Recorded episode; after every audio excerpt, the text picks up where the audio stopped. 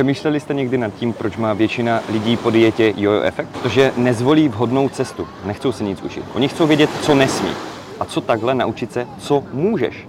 A v jaké míře to můžeš. Co takhle naučit se ty ceny potravin a naučit se s nimi pracovat, tak jako se naučil pracovat s rozpočtem na nákup na jídlo a musíš z něho výjít. Stejně tak existují kalorie a když z nich vyjdeš, můžeš mít břišáky, můžeš mít formu. Pokud z nich nevídeš, budeš přibírat. Převezmi odpovědnost za své činy, za cenu různých potravin, budeš mít úspěch a budeš mít udržitelnost. Většina lidí do jednoho až tří let přibere zpátky stejně nebo více tělesného tuku, než měli před dietou.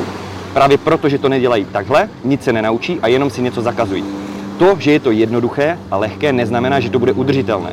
Takže nezakazovat si a hledat, co můžu a efektivně toho využít, učit se udržitelné návyky a ceny potravin, které mám rád a umět je zařadit právě do mého jídelníčku. To je ta cesta. Je efektivní.